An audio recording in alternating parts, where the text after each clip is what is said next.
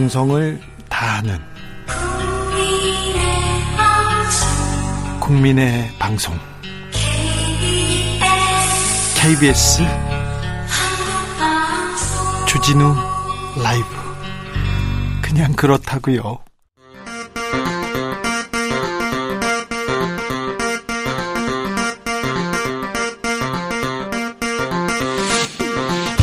주진우 라이브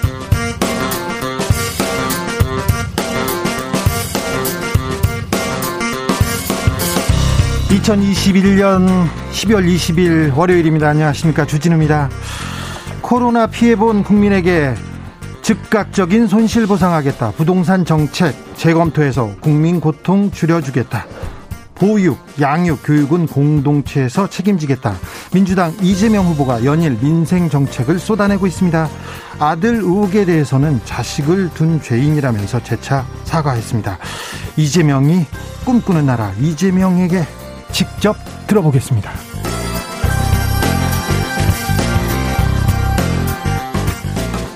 국민의힘 윤석열 후보는 2030 청년 표심 잡기 바삐 움직이고 있습니다. 새 정부는 30대 장관 많이 나올 것이라고 했습니다. 페미니스트로 알려진 신지혜 씨 영입했고요. 이대남 표심 공략을 위해서 백골 부대 방문했는데요. 군복무에 대한 합당한 보상을 강조했습니다. 연이어 터지는 김건희 씨 허위 경력 의혹에 대해서는 가짜 주장이 많다고 했는데요. 정치적 원의 시점에서 짚어봅니다. 문재인 대통령이 굵고 짧은 방역 강화로 속히 일상으로 돌아가자. 라고 했습니다. 코로나 병상 확보를 위해서 특단의 조치를 내렸고요. 공공의료 인력 최대한 투입합니다. 주스에서 자세한 내용 알아보겠습니다. 나비처럼 날아 벌처럼 쏜다. 여기는 주진우 라이브입니다.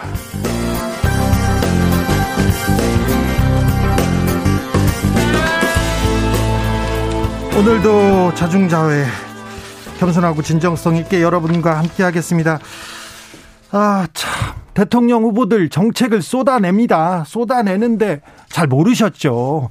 부인 의혹, 뭐, 아들 문제. 그래서 잘 모르셨을 텐데, 아, 우리 대통령은 이런 일 좀 해주세요. 어떤 정책 필요해요. 이런 생각이 있으면 보내주십시오. 그리고 오늘 이재명 후보가 지금 와 있는데요. 이재명 후보한테 이것 좀 해주세요. 부동산 잡아주세요.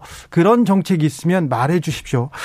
샵 0951, 짧은 문자 50원, 긴 문자는 100원입니다. 콩으로 보내시면 무료니까 이쪽으로 많이 보내주시면 됩니다. 그럼 주진우 라이브 시작하겠습니다.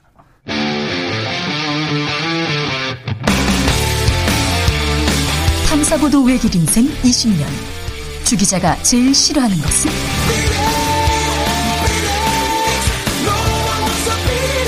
이 세상에서 비리와 부리가 사라지는 그날까지.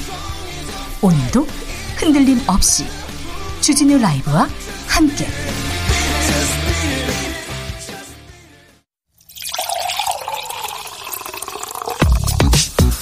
진짜 중요한 뉴스만 쭉 뽑아냈습니다. 주 라이브가 뽑은 오늘의 뉴스 주스. 정상근 기자 어서 오세요. 네, 안녕하십니까? 자, 그리고 대통령한테 공약 이것 좀 해주세요. 샵 9730 짧은 문자 50원 긴 문자는 100원입니다. 그리고 콩으로 보내시면 됩니다. 자, 코로나 상황 살펴볼까요? 네, 오늘 코로나19 신규 확진자 수가 5,318명이 나왔습니다. 어제보다 약 1,000여 명 정도 적고요. 어, 그리고 최근 매주 확진자 수가 크게 늘어왔는데 네. 어, 모처럼 지난주 월요일에 발표된 확진자 수에 비하면 500여 명 정도가 줄었습니다. 휴, 다행입니다만 위중증 환자 수 많네요. 네, 지난 주말 1000명을 넘겼는데 오늘은 997명으로 역시 거의 1000명에 육박했습니다. 사망자도 54명인데 어제는 78명이나 나왔습니다.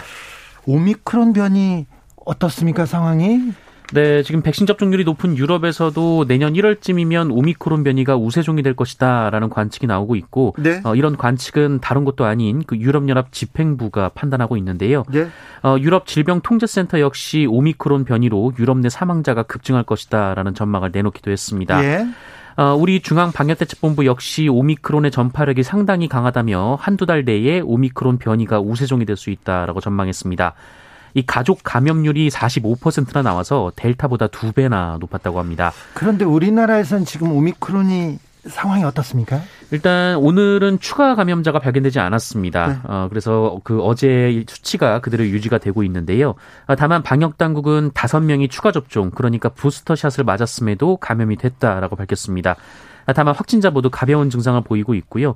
또 현재 오미크론 감염자 중 20%는 증상이 아예 없는 것으로 나타났습니다. 문재인 대통령이 병상 확충 어, 확실해라 이런 지시 내렸습니다. 네, 문재인 대통령은 오늘 코로나19 관련해서 국립대병원은 의료 역량을 총, 어, 의료 역량을 코로나 중증 환자 진료에 집중적으로 투입해 달라라고 지시했습니다. 아, 문재인 대통령은 수도권 공공병원 중 가능한 경우는 감염병 전담병원으로 전환해달라라면서 공공병원의 진료 공백은 민간병원이 적극적으로 협력해달라라고 당부했습니다. 어, 또 SC는 의료 인력들 아 이거 좀 걱정입니다. 네, 공공부문 의료 인력을 코로나 환자 진료에 최대한 투입해달라라는 말도 했습니다. 이 군의관 그리고 공중보건의를 코로나 중증 환자를 치료하는 어, 병원에 배치하라라고 지시했습니다. 이재명 민주당 후보 오늘은 보육 관련 정책 설명했네요. 네, 오늘 민주당 당사에서 이재명 후보가 입양모, 싱글맘, 싱글데디 등을 초청해 간담회를 했습니다. 아, 이재명 후보는 일단 이 정책 중심이 전통적 의미의 가족으로 한정돼 있다라고 지적했고요. 어, 그리고 지금까지는 어떻게 하면 여성을 일터로 보낼까를 고민했다면 네. 이제는 어떻게 하면 남성을 집으로 보낼까를 고민해야 한다라고 말했습니다. 네. 이 관련해서는 잠시 후에 어, 이재명 후보한테 직접 자세히 물어보겠습니다. 정부 여당이 재산세 동결하기로 했습니다. 네, 민주당과 정부가 부동산 가격 급등에 따른 세부담을 완화하기 위해서 어, 내년 주택 보유세 산정에 올해 공시가격을 적용하는 방안을 검토 중입니다. 어, 이대로 시행되면 재산세, 종합부동산세 등 보유세가 동결될 것으로 보이고요. 이 건강보험료, 기초연금 등 이 공시가격을 토대로 산정하는 각종 복지 혜택 기준도 유지가 될 것으로 보입니다. 그리고 내년 전기 요금도 동경, 동결하기로 했습니다. 물가가 많이 올라서 걱정인데 다행이다 이런 생각도 해봅니다. 윤석열 후보는 오늘 군부대에 갔네요. 네, 윤석열 후보는 오늘 강원도 철원의 육군 3사단을 방문해서 국군 장병들의 노고를 치하하며 어려운 여건에서도 애쓰는 군장병의 노고에 합당한 처우를 해드리기 위해 최선을 다하겠다라고 밝혔습니다. 어, 윤석열 후보는 이 북한에 대해 적들이라는 표현을 사용하기, 사용하기도 했는데요. 어, 코로나 상황에 대적 태세를 지키는데 혹시나 피해가 되지 않을까 해서 방문이 늦었다라고 밝혔습니다. 네, 적들이라. 네. 군부대 갔는데 김건희 씨 관련 의혹이 더 집중 조명되고 있습니다. 민주당은 어제 윤석열 후보 배우자 김건희 씨가 이력서에 쓴 뉴욕대 연수 경력이 허위라는 의혹을 새로 제기했습니다. 네. 어, 김건희 씨는 안양대 그리고 수원여대 강사에 지원한 이력서에 2006년 뉴욕대에서 연수했다라고 적었는데요. 네. 어, 국민의힘은 김건희 씨가 다닌 서울대 GLA 과정에 뉴욕대 연수가 포함돼 있었다라며 어, 수료증도 발급됐다라고 반박했습니다. 어, 그러면서 민주당이 악의적 가짜 뉴스로 허위 사실을 유포하고 있다라며 사과할 것을 요구했는데요. 네. 아, 민주당은 서울대 프로그램 중에 뉴욕대를 잠시 방문한 것을 뉴욕대 학력이라고 우긴 것이다라며 어, 구차한 변명이라고 재반박했습니다. 잠시 방문 며칠을 연수로 봐야 될 것인가? 아, 방문으로 봐야 될 것인가 이 부분에 대해서는 잠시 후에 2부에서 정치적 원의 시점에서 논해 보겠습니다.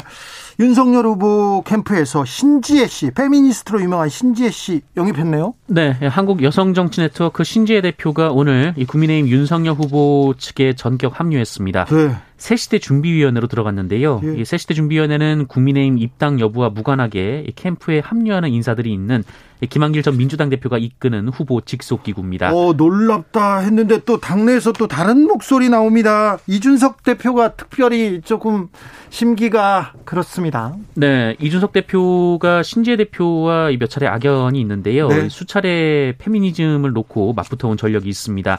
얼마 전까지만 해도 신재 대표가 이준석 대표를 SNS에서 맹 비난을 한 바가 있는데요. 네. 어, 이준석 대표는 오늘 기자들과 만난 자리에서 이에 대해 별다른 의견이 없다라며 말을 남기지 않았습니다. 어, 그러나 이 영입이 상의된 바 있냐라는 질문에는 아무 대답 없이 자리를 떴는데요. 네. 예, 언론 보도에 따르면 어제 김한길 위원장이 이준석 대표에게 전화해서 영입 사실은 알린 것으로 전해졌습니다. 하태경 의원도 또 반대한다 이런 얘기도 있었어요. 그런데 이준석 대표 오늘은 조수진 최고위원하고 격돌했네요. 네, 고성을 지르며 싸웠다라는 보도가 나왔습니다. 책상을 아. 쾅쾅 때렸다면서요? 네, 이준석 대표가 조순진 최고위원에게 그 일부 언론에서 이 윤핵관이라는 사람들이 어, 김종환 김종인 총괄선대위원장과 자신을 공격하는 식으로 보도가 나오니 어, 이를 정리했다라고 지시했다고 합니다.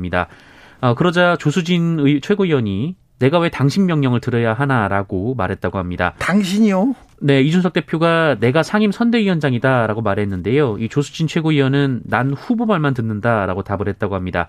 어, 이에 이준석 대표가 책상을 치고 회의장을 나왔다고 하는데요. 알겠습니다. 네, 책상을 치고요. 어, 연말 연심이다. 특사 얘기가 나옵니다. 네, 법무부가 오늘부터 이틀간 사면 심사위원회를 열고 신년 특별 사면 대상자를 선별하기로 했습니다. 어, 내년 3일절이 대선을 8일 앞둔 만큼 올해 마지막 내년 마지막 사면이 될 것으로 보이는데요. 박범계 장관이 사면에 대한 원칙과 기준은 정해져 있다라며 상당한 규모가 될 것이다라고 밝혔습니다. 상당한 규모다. 그런데 언론에서는 박근혜 전 대통령 얘기만 합니다. 아프다면서요? 네, 동아일보는 오늘 박근혜 전 대통령이 어깨와 허리 질환 등 지속적인 통증을 호소하는 데다 장기 수감으로 정신적으로 불안하다라고 보도했습니다. 아, 박근혜 전 대통령은 현재 구치소가 아닌 삼성 서울병원에 입원해 치료를 받는 중인 것으로 전해졌습니다. 11월부터 나와 계셨는데. 네, 11월 22일부터 삼성 서울병원에 입원 치료 중인데요. 어, 의료진 소견에 따라 한 달 정도 치료 예정이었으나 다른 전문의들의 권유로 입원 치료를 이어가고 있다라고 합니다. 알겠습니다. 또 병원에 계시는군요. 이재용 삼성전자 부회장이 조세 회피처에 페이퍼 컴퍼니 만들었다. 그런 의혹이 작년에 보도된 것 같은데요. 작년이었죠? 네, 맞습니다. 이 뉴스타파가 보도를 한 내용인데요. 네. 어, 이재용 부회장이 2008년 스위스 은행의 계좌를 개설하기 위해 어, 조세 회피처인 영국령 버진 아일랜드의 차명으로 페이퍼 컴퍼니를 설립했다라는 의혹이 나온 바 있습니다. 그런데 이제서야 경찰이 수사에 나서요? 원래는 검찰에 고발이 됐습니다. 네. 청년 정의당이 검찰에 고발을 했는데요. 어, 검찰이 경찰로 사건을 넘겼고 서울경찰청 금융범죄수사대가 이 사건을 현재 수사 중이라고 밝혔습니다. 어, 지금까지 고발인만 불러서 조사를 한 상황이라고 하는데요. 네. 이 조세 포탈 세액이 5억 원 이상일 경우 검찰의 직접 수사 대상인데 이 검찰은 조세 포탈 여부 구체적 액수가 밝혀지지 않아서 수사에 나서지 않을 것이다 이런 전망이 나오고 있습니다. 왜 검찰은 이런 부분에 대해서는 즉각적인 압수수색 즉각적인 수사 나서지 않았는지 이거 외국에 숨겨놓은 돈 찾아오면 국가를 위해서도 좋을 텐데요. 왜 이렇게 늦었는지 모르겠습니다. 경찰도 또 이제서야 네. 양육비를 주겠다고 해놓고 안준 그런 분들이 있습니다. 신상이 처음으로 공개됐어요. 네, 여성가족부가 양육비 채무자 두 명의 신상을 공개했습니다. 아, 다만 사진은 공개하지 않았습니다. 아, 지난 7월 양육비 이행법 개정 이후 처음 있는 일인데요. 아, 앞으로도 법원의 감치 명령 이후에도 채무자가 양육비를 주지 않으면 석 달간 의견 진술 기간을 주고 심의를 거쳐서 명단을 공개할 예정입니다. 네. 공개해야 됩니다. 저는 찬성합니다. 주스 정상근 기자 함께 했습니다. 감사합니다. 고맙습니다. 4567님께서 오프닝 멘트처럼 주 기자님 비리와 불의가 없어질 때까지 노력해 주세요. 요즘 보면 끝이 없는 것 같아요. 1521님, 우리 주진우 라이브도 일상으로 돌아왔으면 합니다. 가족 관련 의혹은 좀 고발을 하면 수사 진행되니까 그만 좀 다뤄주세요. 아침부터 밤 늦게까지 똑같은 논쟁뿐입니다. 제발 정책 토론 다뤄주세요. 해주세요. 얘기했습니다.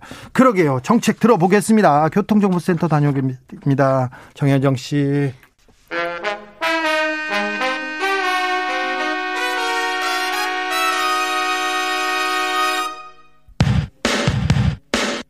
라이브 돌발 퀴즈. 오늘의 돌발 퀴즈는 객관식으로 준비했습니다. 문제를 잘 듣고 보기와 정답을 정확히 적어 보내주세요. 정부와 이곳이 내년 1분기 전기요금을 동결하기로 했습니다. 코로나19 장기화와 물가 상승에 대한 우려 때문인데요. 이곳이 올해부터 도입한 연료비 연동제를 적용한다면 전기 생산에 들어간 연료비 연동분을 반영해야 하는데요. 이 경우 1kW시당 3원이 올라야 하지만 정부가 유보 권한을 발동한 겁니다. 전력수급 안정화 국민경제 발전 기여를 목적으로 설립된 법인이며 시장형 공기업으로 분류되는 이곳은 어디일까요? 보기 드릴게요. 보기 1번 한돈, 2번 한전. 다시 한번 알려드릴게요. 1번 한돈, 2번 한전. 샵9730 짧은 문자 50원 긴 문자는 100원입니다. 지금부터 정답 보내주시는 분들 중 추첨을 통해 햄버거 쿠폰 드리겠습니다. 주진우 라이브 돌발 퀴즈 내일 또 만나요.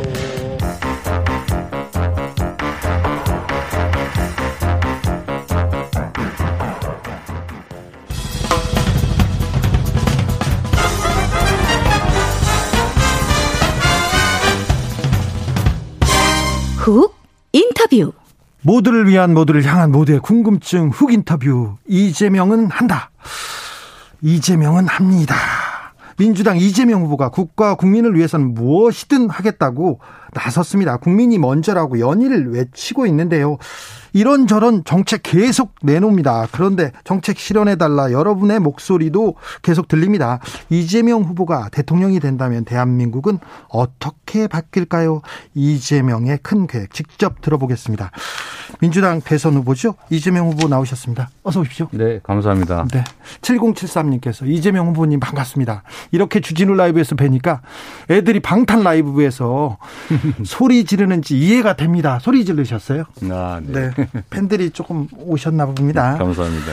네. 어, 부스터샷 맞으셨죠? 네, 그, 그저께 맞은 것 같습니다. 뭐 괜찮으십니까? 어, 그날, 그날 밤, 그날 네. 밤에는 이 어깨 어깨 뻐근했는데 네. 이제 괜찮아졌네요. 괜찮습니까? 네. 네. 어제는 다, 들 많이 맞으세요. 그렇습니까? 네, 네. 괜찮습니까? 뭐 괜찮습니다. 왼쪽이요? 왼쪽 맞았어요. 네, 네. 어제 교회 가셨죠? 네. 네. 어떤 기도하셨어요? 아, 말씀드리기가 좀 그런데 하여튼 뭐 최근에 제가 가슴 아픈 일들이 좀 네. 있어서요. 어, 그런 네, 알겠습니다. 네, 네 직접적으로 안 묻겠습니다. 네, 네, 아들을 위해서도 기도하셨죠? 네, 그렇죠. 네. 네. 뭐 저희 어쨌든 저로서야 뭐 자식 가진 게 또 부모 죄라고 하니까 다 책임져야 되고 또 안타깝기도 하고 네. 예, 또 국민들께 죄송하기도 하고 뭐 그렇죠. 네. 평소에 네. 아드님하고 이렇게 얘기 자주 나누십니까? 음, 저는 우리 아이들하고 대화를 많이 하는 편입니다. 그래요? 많이 하는 편이고, 뭐 술도 한 잔씩 하고, 네. 가끔씩 고기도 사주고, 그러는데, 어쨌든 제가 2018년 말, 그러니까 그때 제가 기소되고, 그 재판 때문에 한 2년 정신 없었고, 어, 최근까지는 사실은 제가 좀 가까이 못하는 바람에 그 사이에 일이 좀 벌어져 버렸어요. 아, 그래요? 네네. 네. 어, 의혹이 일고 나서 아드님하고 이렇게 얘기해 보셨어요? 뭐 당연히. 네. 네.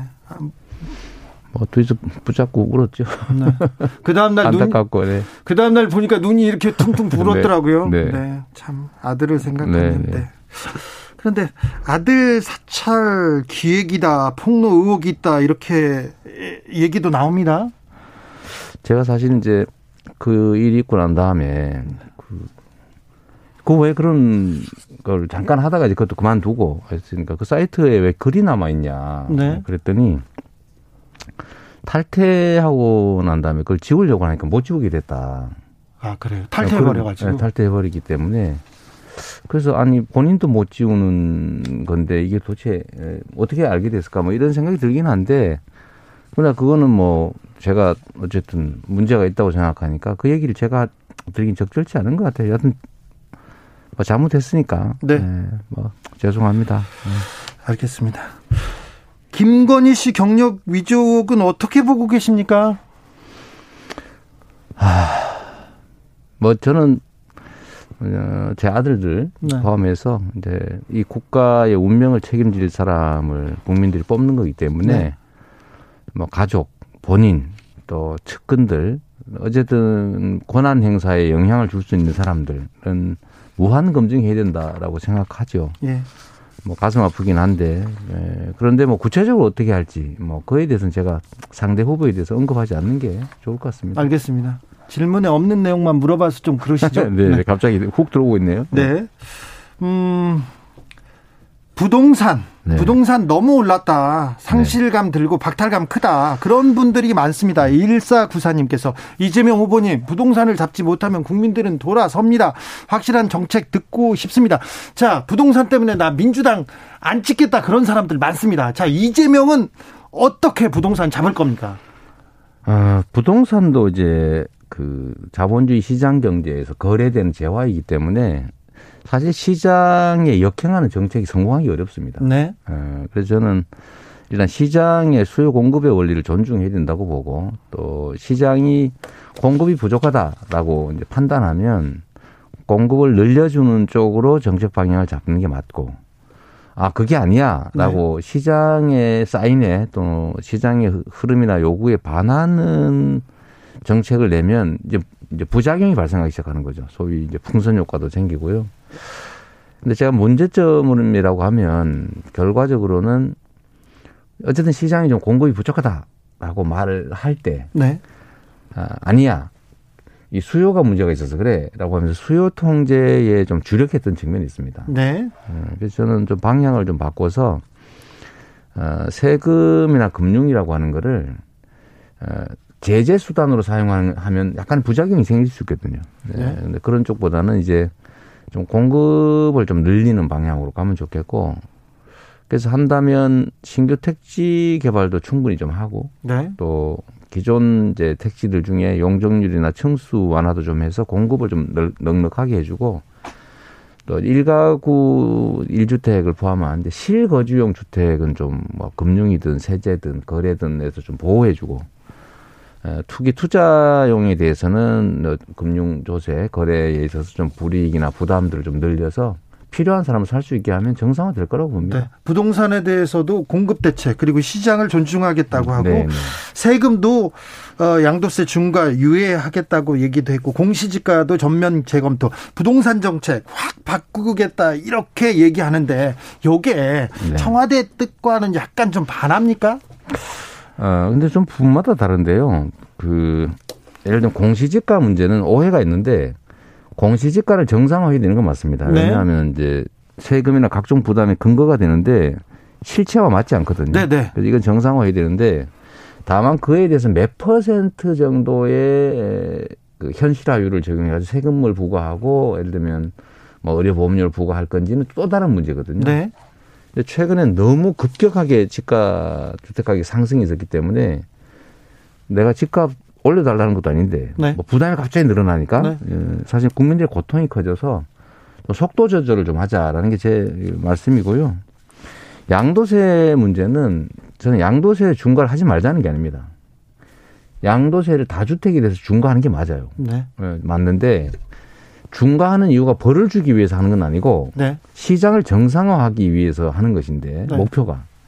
그런데 지금 이게 양도세 중과가 지금 매물 출현을 막는 장애 요인이 되고 있어요. 네. 그런데 종부세는 부과가 크게 됐는데 에, 양도세 중과가 높으니까 탈출을 못 하고 있는 게 있습니다. 네네 그런 사람들이 많습니다. 아주 단기적으로만 그러니까 아예 폐지하는 게 아니고 네.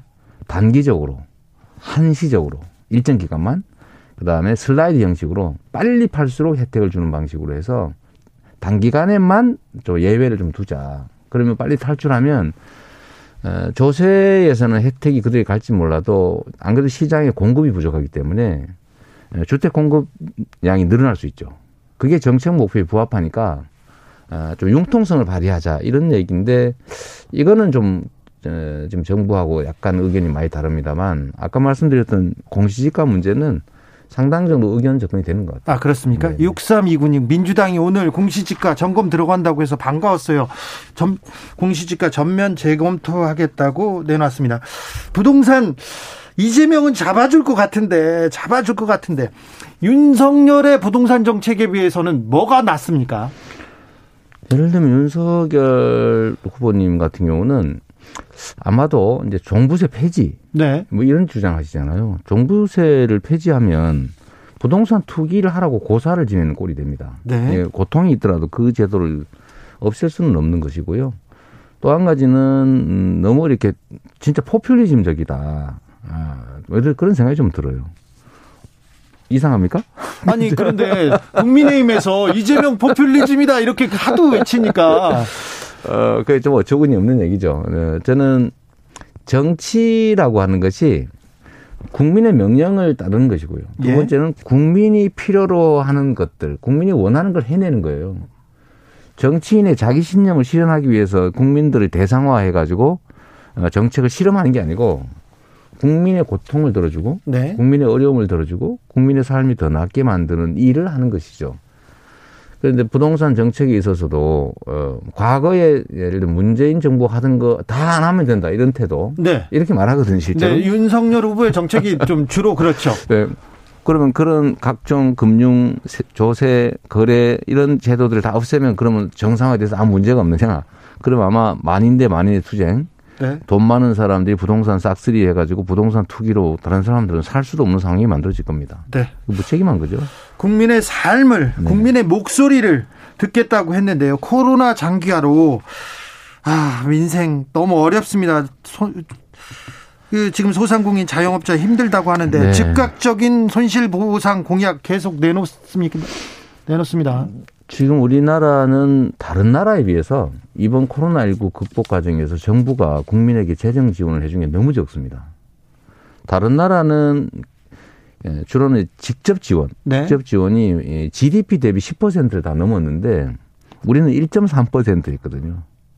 아, 그거밖에 안 됩니까? 네, 다 돈을 빌려준 거예요. 네. 그러니까 돈을 빌려줘가지고 빚을 늘리고 지금의 위기를 미래의 위기를 떠넘겨 놓은 상태라 언젠간 터지게 돼 있습니다.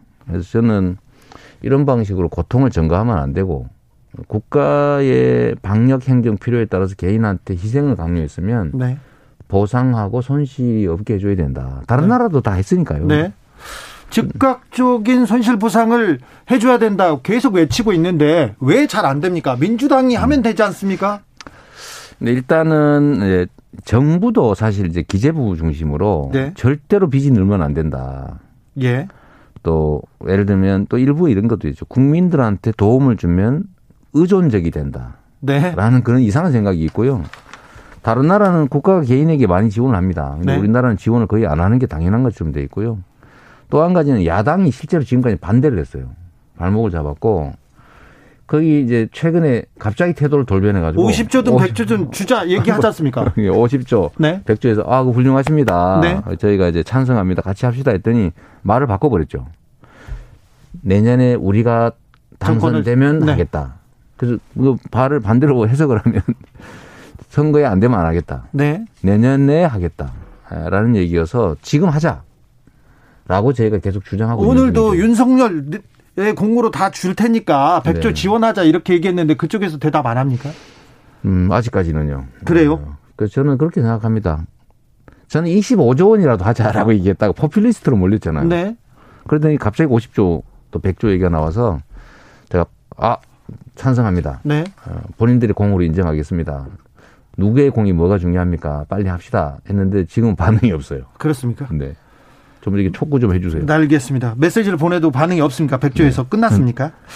그래야죠. 어, 자영업자 소상공인한테 방역 지원금 100만 원씩 지급하자 이렇게 정부에서 네. 올 올해 내에 주기로 했습니다. 네. 이거 후보께서 주장하셨다면서요?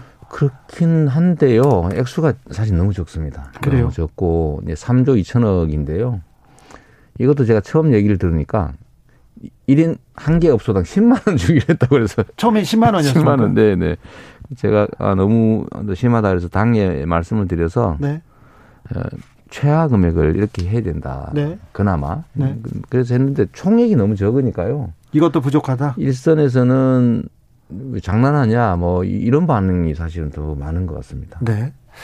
3313님께서 더 살만하게, 더 행복하게가 아니라 덜 고통스럽게라고 말해야 하는 게 맞습니다. 현실이 너무 안타깝습니다. 얘기합니다. 0455님께서 정책 쏟아져 내리면요. 그 돈은 어떻게 하고 지금부터 세금 걱정됩니다. 정책이 문제가 아니라 실천이 문제예요. 얘기합니다. 이렇게 세금 걱정하고 음. 나라 부채 걱정하는 분들이 있습니다. 이제 그게 우리 국민들께서 워낙 정말 국가나 우리 사회 전체에 대한 배려를 많이 하기 때문에 그런 것인데요. 뭐 바람직하긴 합니다만 이 점은 생각을 하셔야 됩니다.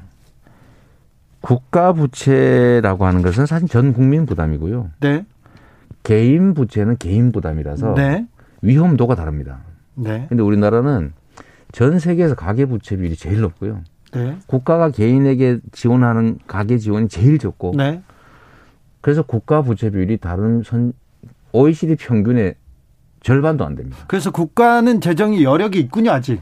어, 오히려 IMF 이런 데서는 그게 45%가 뭐 하는 거냐. 네. 85% 정도가 적정하다. 다른 나라는 120%다. 왜 그러냐라고 문제 제기를 하고 있는 상황이죠. 네.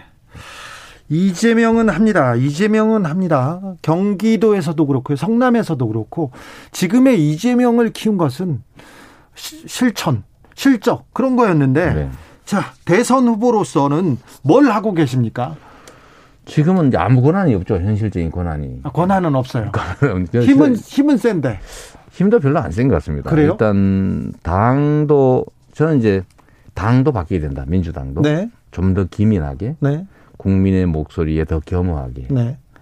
에, 더 낮은 자세로 바뀌어야 된다고 보는데 어, 저의 정책 저는 이제 내가 당선돼서 뭘 하겠다 공약하는 것도 좋은데 네. 압도적 다수의 집권 여당 후보니까 네. 현재 상태에서라도 할 수 있는 걸 해야 된다는 입장이거든요. 네. 어, 그래서 저는 할 수 있는 일을 하고 약속할 건 약속하자인데 할 수 있다고 믿어지는 것들이 여전히 당 안에서 잘 안 되는 게 있고요. 네. 특히 또 당은 집권 여당이니까 정부하고 엇박자가 나면 안 되니까 네. 정부하고도 잘 호흡이 안 맞는 것들이 있고 네. 그 중에서도 또 야당이 아까 얘기하면 좀 50조 지원하자, 100조 지원하자 말해놓고 우리 하자 그러니까 또 빠지고 이러면서 이제 국정에 혼란을 주고 하니까 결국은 할 수 있는 게 그리 많지는 않더라. 네. 아, 그래도 조금씩 조금씩은 하고 있어서 그래도 좀 해주세요. 다행, 네, 네, 다행이다 싶긴 합니다. 네, 좀 해주세요. 그래도 열심히 네. 하겠습니다. 네. 특검은 어떻게 됩니까? 특검 저 대장동 고발사주 특검 이재명은 합니다. 이재명은 하겠다고 했는데요. 네. 저는 이제 국회도 그렇고 당도 이거 빨리 논의해서 하는 게 저한테 도움이 된다라고 네. 얘기해서 하자고 하죠. 어, 그런데 저 야당 쪽에서 이재명에 해당되는 것만 하자. 본인들에 해당되는 건 하지 말자. 아, 그래요? 어, 이런 태도를 보였었거든요. 그러니까 윤석열 후보가 대장동 이 사업 민간 개발팀 네. 이 부산저축은행에서 돈을 부정 대출을 받았는데 그걸 수사하면서 기소할 때 빼버렸다는 거 아닙니까? 네.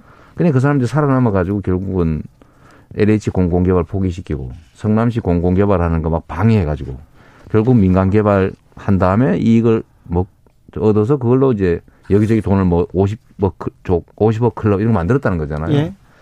그 중에서 어, 윤석열이나 야당에 해당되는 부분은 하지 말고 이재명이 의심되는 부분만 하자라고 주장하는 게 될 리가 없잖아요. 아, 그, 그 부분에서 걸려 있습니까, 지금? 아니요, 이제는 이제 태도가 바뀌었어요. 다 하자. 다 하자. 말로는 다 하자고 하는데 실제 협의를 하면 또 진척이 안 되는 거예요. 네. 근데 저로서는 이미 당할 건 다 당했기 때문에 네. 문제가 있었다면 옛날에 걸렸겠죠. 네. 그래서 다시 스크린 한다는 차원에서 저는 하는 게 좋은데 실제로 제가 보기엔 야당에서 하고 싶은 마음이 없는 것 같습니다. 그렇습니까? 네. 지금 속도가 나지 않고 있습니다. 네, 네. 아, 여러 청취자들한테 지금 후보님한테 얘기해 주세요. 이런 문자 오고 있습니다. 7711님께서 후보자님 빈부차가 없는 사회 만들어 주세요. 서민들을 위한 정책 부탁드립니다. 서민들 점점 더 어려워지고 있습니다.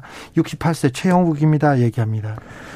빈부차가 없는 사회를 만들 수는 없고요. 예. 이제 빈부차가 완화되는 사회로 가야죠. 네. 근데 지금은 더 벌어지는 사회가 됐으니까 양극화가 심화되고 그게 자원 배분의 효율성을 떨어뜨리고 사람들한테 의욕을 떨어뜨리니까 사회 전체의 생산성이 떨어졌고요. 네. 그게 이제 저성장으로 나타난 거죠. 네. 그래서 이거를 좀 공정하게 양극화를 완화하고 공정성을 좀 회복하면 다 조금은 성장 사회로 되돌아갈 수 있습니다. 8883님께서 이재명 후보님 15년 차 대한민국에 사는 외국인입니다. 외국인들한테도 아, 네. 좀 좋은 정책 많이 만들어 주시면 감사하겠습니다. 뭐 사회 평등주의라고 하는 것도 있잖아요. 네. 뭐 외국인이라는 이유로 차별하지 말라는 게 헌법 정신이기도 하고. 네. 또 부당한 또 불합리한 차별은 당연히 없어야 되겠죠. 경기도에서 외국인을 위한 정책 많이 내셨잖아요. 네. 근데 그 중에 예를 들면 저희는 재난지원금도 외국인한테도 지급하자 네. 그런 것도 했는데 제가 불이익도 준 거 있죠. 외국인들 주택 구입을 네. 허가받아라 네. 이런 거에서 많이 줄기도 했는데 어, 외국인들의 경우는 국내 내국인처럼 통제를 안 받으니까 네. 아, 좀 그, 런 문제가 있어서 규제도 하지만 억울하지 않도록 하려는 정책은 많이 하긴 합니다. 네, 네. 5737님께서 이재명 후보님 저출산 대책에 대해서 좀 말해 주세요. 저는 아이를 갖기 위해서 시험관을 하고 있는데요. 아, 네. 비용적으로도 너무 부담이 됩니다. 관련 대책이 있으십니까? 물어봅니다. 이거는 이제 당면한 정책으로 아이를 갖고 싶은데 어려운 경우는 네. 이제 그 원인들을 찾아서 예를 들면 시험관 아기 비용 지원을 할 수도 있고 양육비를 지원할 수도 있고 또 보육을 지원할 수도 있는데요. 장기 대책이 실제는 문제입니다. 네. 그러니까 아이를 낳으려고 해도 낳기가 어려운 사회가 돼버렸죠. 낳고 싶지 않은 사회가 되는 게 더 문제예요. 네. 그게 왜 그러냐면 미래가 없어서 그렇습니다. 우리 추 기자님이나 저 같은 경우는 그래도 뭐 우리가 어렵게 살긴 하지만 네. 나보다는 우리 아버지들이 네. 우리 어머니들이 나보다는 더 잘 살겠지. 그렇죠. 얘는 뭐 나보다는 더 희망이 있겠지 해서 아이를 낳았잖아요. 네, 부모님들이 다 어, 부모님들이 다 자식들한테는 그렇죠. 좀더 나은 사회, 좀 나은 직업을 물려줬죠. 그렇죠. 그렇게 될 거라고 또 믿어졌는데 지금은 완전히 반대가 됐습니다. 네. 더 나빠질 거라고 예측된 사회가 돼서 내가 자식 낳아가지고 고생시킨 다음에 이 고통을 물려줄 필요가 있나? 죄 짓는 거 아닐까? 이 생각이 많아진 거예요. 그렇죠. 그래서 근본적인 해결 방법은 결국은 예, 이 사회가 성장 사회로 희망 있는 사회로 전환돼야 된다. 네. 이 두 가지가 핵심인 것 같습니다. 0004님께서 아이들이 웃을 수 있는 나라 만들어주세요. 희망사회. 아, 여기하고도 맥이 닿는 네. 것 같습니다. 1020님, 이재명 후보님 반갑습니다. 남북정책은 어떤 계획을 갖고 있습니까? 9348님도 북한 김정은 위원장과의 대화는 트럼프처럼 톱다운 방식이 옳다고 보시는지요? 어떻게 보십니까? 남북 관계에 대해서도 고민이 깊으셨죠? 그렇죠. 이런 질문 하려면 한 시간은 해야 되는데, 하여튼 짧은 시간이니까 간단히 요약하면, 어쨌든 한반도의 평화체제 구축이라고 하는 거는 우리의 경, 현실적 경제적 이익을 위해서도 필요하다. 네. 그리고 근본적으로는 전쟁으로 다시 6.25와 같은 참혹한 상황을 만들면 안 된다. 그리고 좀 더 긍정적으로 본다면 어, 이 분단된 한반도를 연결해서 경제적으로라도 협력 관계를 만들면 우리한테 엄청난 새로운 기회가 온다. 라는 차원에서 어, 평화 공존 또 경제 협력 관계로 가야 되고요. 그러려면 대화해야 되고, 그러려면 비핵화라고 하는 큰 산도 넘어야 되고, 그 과정에서는 결국 대화하고 소통하고 이해하고 협력해 나가야 된다. 예. 그리고 top-down 방식이 좋긴 한데, 화끈하긴 한데, 가능성이 크지가 않죠. 네. 네 그래서 저는 뭐 top-down이든지 bottom-up 방식이든지 또는 당근 방식이든지 채찍 방식이든지 한 개를 택일할 게 아니고 예. 복합적으로 잘 사용을 해서 믹싱해서 네. 필요한 정책들을 해 나가고 목표를 뚜렷하게 하는 게 중요하다고 생각해요. 자, 선 비핵화 후 종전 선언 얘기하는 윤석열 후보 남북 정책 그리고 비핵화 정책 어떻게 보십니까? 뭐 한반도에 그 저기 뭐라 그 전술핵 재배치하자 이런 얘기도 하는 것 같고 네. 종전선언 지금 때가 아니다 뭐 네. 이런 얘기하고 그러는데 지금 정전 상태를 유지하는 게 바람직하지 않은 건 당연하잖아요. 예. 어쨌든 종전 상태로 가는 게 우리한테 이익이 될 테고, 어, 또, 어, 비핵화 협상을 위해서는 우리가 전술핵 배치해놓고 북한 보고 비핵화 하라면 말이 되겠습니까? 더군다나 그게 국제사회에서 용인할 리도 없고, 미국이 동의하지도 않고. 네. 어, 그런 면에서 매우 비현실적인 포퓰리즘적 주장을 한다. 네. 그러니까 안보 포퓰리즘이죠, 이런 게. 안보 포퓰리즘이다. 네. 6762님께서 어려운 질문 나왔습니다. 이재명님께서는 주 기자 어떻게 생각하세요? 인간적으로? 전 저, 조금 복합적인 생각이 좀 복잡합니다. 대답 똑바로 하세요. 진짜 제일 어려운 질문인데. 왜 말을 못해? 아, 진짜 말을 못하겠네요. 네, 네. 네, 이건 나중에 하겠습니다. 넘어갈까요? 네. 네. 자, 검사 윤석열에 대해서는 굉장히 좀 높은 평가를 하기도 했습니다. 네. 정치인 윤석열은 어떻게 보십니까? 정치인 윤석열의 음. 5개월을 보셨죠? 제가 저번 대선 경선 때 그 훌륭한 강직한 검사다. 네. 아, 제가 그때 본 거는 형평성보다는요. 큰 권력에 굴하지 않는구나. 라는 네. 생각을 했던 겁니다. 네. 어, 그 훌륭한 덕목이거든요. 네. 힘 세다고 봐주고 또는 힘 센데 굴복하지 않, 않아야 된다. 근데 나중에 최근에 보니까 형평성, 그러니까 권력 행사에 있어서의 공정성, 자기나 가까운 친인척, 가족 이런 데 대한 잣대하고 다른 사람에게 되는 잣대가 너무 다르다. 제가 사소한 것 같긴 한데 다른 사람은 다 방역 지침을 지켜서 마스크를 쓰는데 본인은 왜 자꾸 마스크를 안 씁니까? 네. 아니 사소한 거 사소하다고 생각하고 네. 저는 이거 도지사 할 때도 몇 번 지적했거든요. 경기도 오실 때는 꼭 써라. 내 단속한다. 네. 장반 반농 비슷하게. 네. 지금도 계속 안 써요. 그래서 공개 성명도 내고 하는데 어, 잣대가 이중 잣대가 아니냐. 또 잣대를 댈 때 가려서 하는 거 아니냐. 네. 그 방치된 부정의보다는 그 선택적 선택적 정의가 더 위험하거든요. 네. 그래서 어, 검사로서 약간 실망스러운 측면이 요즘 있고요. 정치인으로서는 전 정치 하시게 될지 그때 전혀 몰랐는데 네. 이 나라의 운명을 결정하는 중요한 역할이고 국민의 삶을 통째로 책임지는 매우 중요한 자리인데 국정에 대한 좀 이렇게 뭐 지식이라면 좀 그렇고 국정 전반에 대한 좀, 음, 좀 파악이나 뭐 이런 게 좀 부족한 게 심각한 문제가 될 수도 있겠다. 그런 7, 생각이 들었습니다. 7363님께서 이런저런 질문할 때마다 윤석열 후보 전문가들한테 맡긴다고 답하는 것 같은데요. 네. 자, 대선 후보가 됐습니다. 윤석열 후보의 이런 발언, 이런 태도는 어떻게 보시는지요? 음, 본인이 역량이 안 되니까 이제 그 말씀을 하시는 거죠. 이제 뭐 본인도 그렇게 인정하시는 거죠. 내가 모르니까 전문가한테 맡기면 되는 거 아니겠냐. 이제 이런 말씀이신데 전문가를 좋은 전문가를 적재적소에 잘 쓰면 되지 않습니까? 본인이 세상을 모르면 거기에 맞는 전문가라는 걸 어떻게 압니까? 아. 그러면 전문가들을 잘 쓰면 된다고 생각하는데 결국 본인이 모르면 좋은 전문가를 맡길 수도 없고요. 또 참모들 사이에 소위 비선 뭐 이 참모들 사이에 의견이 휘둘리게 되는데 그걸 어떻게 통제합니까? 그때 그때마다 바로 판단하고 결정해야 됩니까? 제일 중요한 거는 본인이 방향은 정해야 됩니다. 방향. 그러니까 이 선장 같은 건데요. 네. 선장 보면 사실 맨날 노는 것 같잖아요. 뭐 항해사가 항해하고 네. 지도 보고 기관사가 뭐 기관 배우고 뒤에서 파이프 들고 있죠. 파이프 들고 폰만 잡는 것 같잖아요. 네. 문제는 방향을 정해야 됩니다. 네. 지휘를 해야죠. 예. 근데 이게 자기가 방향을 모르면 동서남북을 모르면 네. 어디로 가라고 지시를 할 수가 없지 않습니까? 네. 그 항해사한테 물어보면 어떻게 되겠어요? 아, 판단을 아니 지시를 내려줘야지 어떻게 물어봅니까? 지, 지나가는 선장한테 물어보는 겠다는 거 비슷한 거여서 어쨌든 저는 이 대선이라고 하는 게 국가의 운명, 국민의 삶을 통째로 책임지는 거라서 일단 실력이 있어야 되고요. 네. 세상을 보는 통찰력이 있어야 되고 실력이 있어야 됩니다. 네. 유능해야 됩니다. 예. 근데 그 점을 국민들이 가려보는 거죠. 네. 가장 중요하게 이제 인물 대선 후보의 인물이 가장 중요한 판단 기준 중에 하나이기도 합니다. 그런데 윤석열 후보가 이재명 가장 큰 문제는 일머리가 없다 이렇게 얘기하던데요. 네 죄송합니다. 네. 제가 네.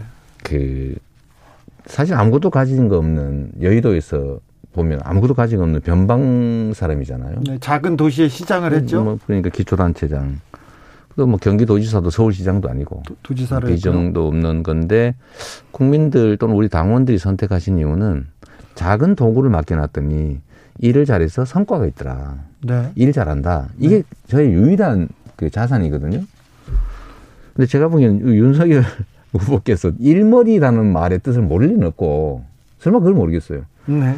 네 이렇게 되면 아마 써준 거 읽으시다가 실수하신 거 아닌가 싶은 생각이 좀 들었습니다. 그래도 일머리가 없다고 쓴 거는 김은혜 의원이 경기도 분당 지역구로 하고 아, 있는데 아, 네, 분당에 있는 주민들이 이재명 후보 일 잘한다고 좋아한다 그 얘기를 하시더라고요. 네. 제, 제, 유일한 자산인데. 아, 네, 일 네. 잘한다. 네. 일머리는 이재명의 유일한 자산이 네, 네. 자산이다. 네. 5656님께서 이재명 후보님, 노무현, 노무현 대통령의 신념이었던 균형 발전, 수도 네. 이전에 대한 견해 궁금합니다. 아무래도 수도권 단체장 출신이라 소극적이지 않을까 생각하는데 지방 소멸 문제 정말 심각합니다. 이렇게 네. 물어봅니다. 저는 성남시장을 할 때부터 경기도지사를 하면서도 수도권 규제 완화에 저는 찬성하지 않았고요. 균형 발전하고 자치분권 강화해야 된다고 주장했던 사람이죠. 네. 제가 우리 국민들 그냥 그 중에서 성남 시민과 또 경기도민들이 위대하다고 느끼는 것은 그 안에서도 균형 발전 정책을 취할 때 예를 들면 경기 남부 지역의 공공기관을 경기 북부로 옮기고 경기 남부보다는 경기 북부에 SOC 투자를 더 많이 하고 재정도 더 많이 배치하고 하는 거에 대해서 네. 반대를 하지 않으셔요. 네. 오히려 네. 오히려 잘한다고 박수 칠 정도라는 걸 알, 알고 있기 때문에 우리 국민이 위대하다고 생각하고 수도 행정 수도는 원래 정해진 대로 하는 게 바람직하다고 지금까지 수없이 얘기해 왔고 이 나라가 지금 지방은 인구 감소로 소멸하고 경기도가 1년에 인구가 18만 명씩 늘어나던데 제가 있을 때 보니까 네. 미어 터지고 있는데 결국은 수도권은 폭발하고 과밀로 폭발하고 지방은 인구 유출로 소멸하는 이 문제를 해결하지 않으면 국가의 미래가 없다. 네. 균형 발전 정책은 시혜 또는 배려가 아니고요. 네. 국가 생존 전략이 됐습니다. 네. 반드시 해야 될 일이죠. 알겠습니다. 그런데 이재명 인물은 이재명이지 그렇게 말하는 사람들도 많습니다만 그래도 정권 교체 여론이 음. 높습니다. 이거 어떻게 극복하실 겁니까? 지금까지는 정권 교체 욕구가 10% 최하 10%에서 15% 많게는 20%까지 가기 때문에 제가 그 간극을 메워야 되는 네. 상황이죠. 근데 저는 우리 국민들께서 지금은 아직은 선거에 임박했지 않기 때문에 어, 심판, 그 책임을 물어야지라는 생각이 좀 많다고 해도 막상 선거 때가 되면 그 근접할수록 결국은 나의 운명이 가는 것이고 내 미래를 선택하는 것이고 결국 네. 유능한 리더라야 내 삶이 바뀐다. 국가가 발전한다고 믿을 거라고 보기 때문에 즉 뭐 회고적 투표가 아니라 그 미래지향적 투표를 네. 하게 되니까 결국은 저는 사, 역량 중심으로 네. 능력이 있냐 없냐 네. 그 능력이 과연 검증됐냐 아, 이런 쪽으로 바뀔 거라고 봅니다. 능력은 자신하시는군요. 어, 뭐 제가 제 입으로 얘기하는 좀 그런데 네. 저는 맡겨진 일은 성과를 내고 할 자신은 있습니다. 사이다가 사라졌다. 이재명스러움 약해졌다. 너무 우클릭한 거 아니냐. 막 이런 얘기도 하는데 이 부분에 대해서 뭐라고 하실 겁니까? 음, 일리 있는 지적이죠. 아, 근데 사실은 일관성 있게 과격한 원리적 주장을 하는 게 사실 제일 편합니다. 음, 그런데 현실은 좀 다르죠. 그러니까 반드시 제가 생각하는 가치관대로 되는 건 아니어서 저는 실용적으로 가야 된다고 보고요. 정치는 국민의 명령을 대신하는 것이기 때문에 일꾼이라 해야 되고 지배자가 아니고 네. 시키는 일을 잘해야 된다. 네. 필요한 네. 일을 잘해야 된다고.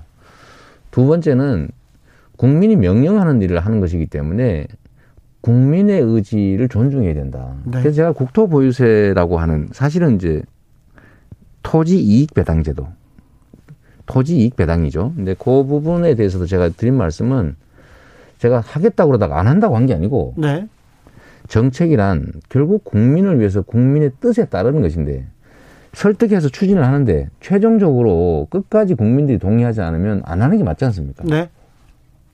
누구라도 그래야 되는 거죠. 제가 그 얘기를 하는 거예요. 알겠습니다. 네, 그런 그게 이제 저는 유연함이라고 보 얘기하고 싶은데 왜 바꾸냐? 그냥 끝까지 그냥 처음 하던 얘기들 가야지. 그러면 또 그렇게 하면은 너무 고집스럽다 그러고. 네네. 지도자가 상황에 따라 유연하게 필요한 것들을 해내자. 목표는 동일한데 과정과 수단을 조금씩 변형, 변형을 주자라는 것을 이걸 비판을 하는 건 좋은데 이걸 비난을 해버리면 네. 너무 경직돼 있지 않냐 그런 얘기를 하는 거죠. 이주윤님께서 질문합니다. 민주당의 이재명과 이재명의 민주당은 어떻게 다릅니까? 국민의 기대를 제대로 충족 못 시켰다. 그러니까 국민들이 실망하는 민주당으로 제가 들어갈 게 아니고 네. 새로운 변화, 이제 더 나은 세상을 원하는 수단으로서 이재명을 선택했기 때문에 네. 예, 민주당이 그 국민의 의지에 맞는 이재명 쪽으로 좀 옮겨 와서 좀 변화를 보이자라고 제가 말씀드리고 싶습니다. 알겠습니다.